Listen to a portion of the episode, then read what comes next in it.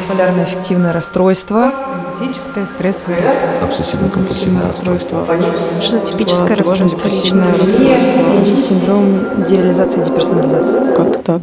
Знаете ли вы, как живется человеку с клаустрофобией? Отвратительный просто офис, белоснежный, без окон, без одного окна. На что может толкнуть тебя биполярное расстройство? И тут я такая, эй, там молодые люди, а поехали туда, поехали туда. Что делать, если у тебя шизофрения? Да они, нет, надо к батюшке сходить, надо там к бабке какой-нибудь съездить. И как на все это реагируют окружающие? Сразу это объясняло многое, если не все.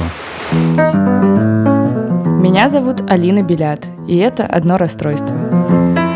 Это подкаст студии «Либо-либо», в котором люди с ментальными особенностями рассказывают о жизни со своими диагнозами. Слушайте нас на Яндекс Музыке и не расстраивайтесь. Ты не знаешь, что такое ОКР, не знаешь.